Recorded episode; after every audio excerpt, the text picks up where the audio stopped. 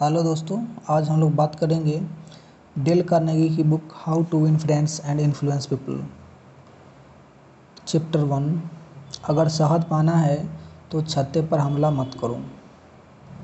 सात मई 1931 को न्यूयॉर्क की सबसे सनसनीखेज वारदात अपने शीर्ष पर पहुँच चुकी थी। हफ्तों की खोज के बाद टू गन क्रॉली कातिल बंदूकधारी जो सिगरेट और शराब को हाथ नहीं लगाता था, वेस्ट एवेन्यू में अपनी मासुका के अपार्टमेंट में फंसा हुआ था। 150 पुलिस के जवान और जासूस टॉप फ्लोर पर उसके छुपने के स्थान पर नज़र गड़ाए हुए थे। उन्होंने छत पर छेद कर दिए थे ताकि धुएँ से क्रॉली द कॉप किलर को निकाल सकें। फिर उन्होंने आसपास की बिल्डिंग पर मशीन गनें तैनात कर दी थी और लगभग एक घंटे तक न्यूयॉर्क का यह रिहायशी इलाका पिस्टल के धमाकों और मशीन गनों की रैट रैट से गूंजता रहा था। क्रॉली एक भारी कुर्सी के पीछे से पुलिस पर गोलियाँ चलाए जा रहा था। दस हज़ार लोग आँखें फाड़ फाड़ कर इस लड़ाई को देख रहे थे। न्यूयॉर्क की सड़कों पर ऐसा पहले कभी नहीं देखा गया था। जब क्रॉली पकड़ा गया, पुलिस कमिश्नर इप्पी मलरूनी ने बताया कि दो बंदूकों वाला यह जनूनी न्यूयॉर्क के इतिहास में अब तक के सबसे खतरनाक अपराधियों में से एक था। कमिश्नर ने कहा, वह पलक झपकते ही किसी की हत्या कर सकता था, लेकिन दो बंदूकों वाला क्रॉली अपने बारे में क्या सोचता था? हमें इसका जवाब पता है, क्योंकि पुलिस की गोलियों का सामना करते वक्त उसने जिससे भी संबंधित हो नाम से एक पत्र लिखा था। और जब वह लिख रहा था, उसके घावों से गिरता खून कागज़ पर लाल रंग का निशान छोड़ रहा था। अपने पत्र में क्रॉली ने कहा, मेरे कोट में एक थका हुआ, लेकिन उदार दिल है, जो किसी का कभी कोई नुकसान नहीं करेगा। इसके कुछ समय पहले क्रोली लॉन्ग आइलैंड में कंट्री रोड पर अपनी गर्लफ्रेंड के साथ पार्टी कर रहा था। तभी एक पुलिस वाला उसकी कार के पास आकर बोला, अपना लाइसेंस दिखाना। बिना एक शब्द कहे क्रोली ने अपनी गन निकाली और पुलिस वाले पर गोलियाँ चला डाली। ऑफिसर का घायल शरीर जैसे गिरा, क्रोली कार से निकला उसने ऑफिसर की गन निकाली और उसके अचल शरीर पर एक और गोली चला दी।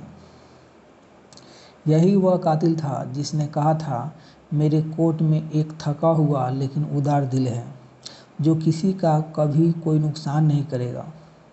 क्रोली को इलेक्ट्रिक चेयर की सज़ा मिली। जब वह सिंग सिंग में सज़ा की जगह पहुँचा तो उसने कहा, मुझे यह सज़ा लोगों का कत्ल करने के कारण मिला है। नहीं, उसने कहा, यह मुझे अपनी रक्षा करने के कारण मिली है। क्या यह अपराधियों के बीच दुर्लभ नज़रिया है? अगर आपको ऐसा लगता है तो यह सुनिए। मैंने ज़िंदगी के सबसे अच्छे दिन लोगों को सुख देते हुए गुजारे हैं। उनकी खुश होने में मदद की है और बदले में मुझे गालियाँ मिली। एक शिकार होने वाले आदमी की ज़िंदगी मिली। यह अल कपोन का कहना है हाँ अमेरिका का सबसे कुख्यात जनता जनता का दुश्मन, सबसे क्रूर अपराधी, अपराधियों का मुखिया, जो शिकागो में आया। कपोन ने खुद की निंदा नहीं की, दरअसल वह अपने आप को जनता का हितैषी माना था। एक ऐसा हितैषी जिसने समझने में भूल हुई। एक ऐसा ही तैसी जिसे समझने में भूल हुई और जिसे तारीफ़ नहीं मिली। ठीक यही काम डच सल्तज ने किया। जब वह नेवार्क में अपराधियों की गल, गोलियों से मारा गया, डच सल्तज न्यूयॉर्क के सबसे कुख्यात अपराधियों में से एक ने एक अखबार को इंटरव्यू में कहा कि वह लोगों का हितैषी और उसे अपनी बात पर विश्वास था। मेरा न्यूयॉर्क के सिंग सिंग जेल में वार्डन लुइस वालेस से इस विषय पर कई सालों तक पत्राचार हुआ था।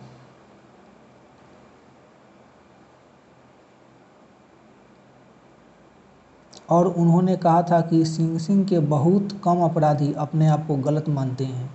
वे हमारी और आपकी तरह ही मनुष्य हैं। वे तर्क देते हैं, वजह देते हैं वे आपको बता सकते हैं कि उन्होंने तिजोरियाँ क्यों तोड़ी या बंदूक के ट्रिगर पर उंगली क्यों डाली। उनमें से अधिकतर लोग तर्कों से, भले ही, भले वे सही हो या गलत, अपने असामाजिक कामों को जायज़ ठहराते हैं और बार बार कहते हैं कि उन्हें जेल नहीं होना चाहिए थी। अगर अल कपोन दो बंदूकों वाला क्रोली, डच सल्तज, और जेल के अंदर बंद जुनूनी मर्द और औरत अपने आप को जिम्मेदार नहीं ठहराते। तो उन लोगों का क्या जिनसे हम रोज़ संपर्क में आते हैं? जॉन वान, वानामेकर अपने नाम वाले स्टोरी का संस्थापक ने माना था, मैंने तीस सालों पहले सीख लिया था कि डांटने का फ़ायदा नहीं होता। मैंने अपनी कमियों को दूर करते समय यह देखा था कि भगवान ने बुद्धि बांटते समय सबको बराबर अधिकार नहीं दिया था।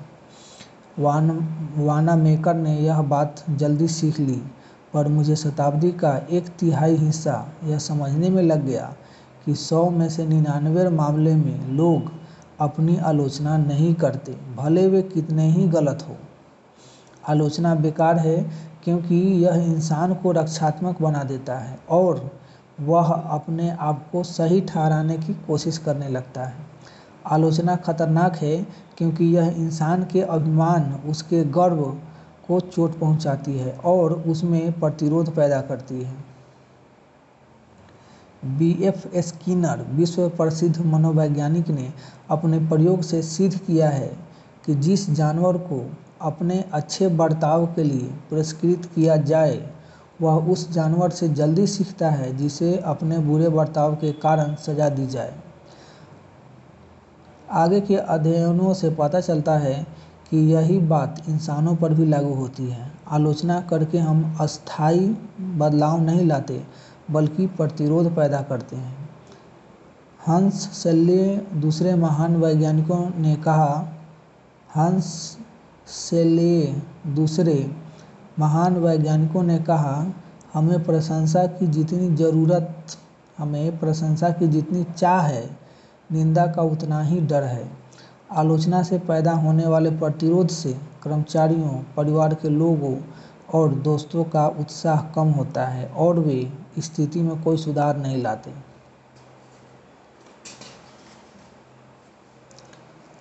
यह इंसानी स्वभाव है।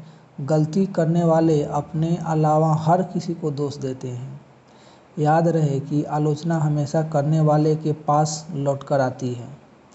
याद रहे, जिस इंसान को हम सुधारना चाहते हैं, वह अपना बचाव करेगा और बदले में हमारी आलोचना करेगा।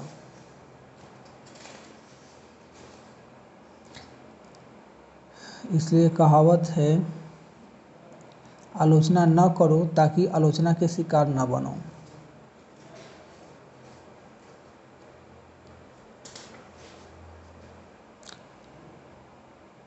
हर इंसान के बारे में जो भी अच्छा जानता हूँ, बोलूँगा।